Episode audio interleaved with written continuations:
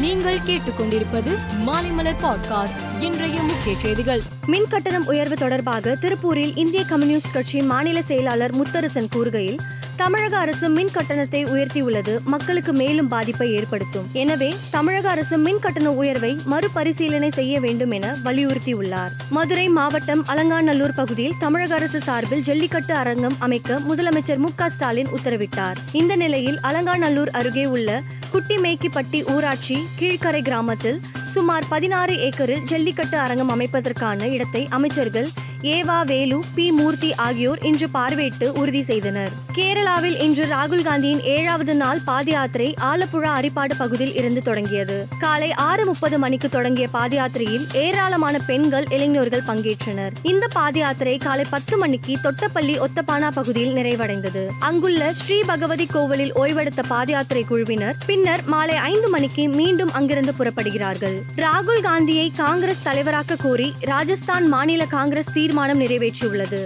ஜெய்ப்பூரில் நடந்த மாநில காங்கிரஸ் கூட்டத்தில் இதற்கான தீர்மானத்தை முதல் மந்திரி அசோக் கெலட் முன்மொழிந்தார். இதை அனைவரும் ஏற்றுக்கொண்டனர். இதனால் ராகுல் காந்தி தலைவராக வேண்டும் என்ற தீர்மானம் ஒருமனதாக நிறைவேற்றப்பட்டது. தென்மேற்கு சீனா கிராமப்புற குய்சோ மாகாணத்தில் உள்ள நெடுஞ்சாலையில் நாற்பத்தி ஏழு பேரை ஏற்றிக்கொண்டு பேருந்து ஒன்று சென்று கொண்டிருந்தது. அப்பொழுது கட்டுப்பாட்டை இழந்த பேருந்து சாலையோரத்தில் கவிழ்ந்து விபத்துக்குள்ளானது.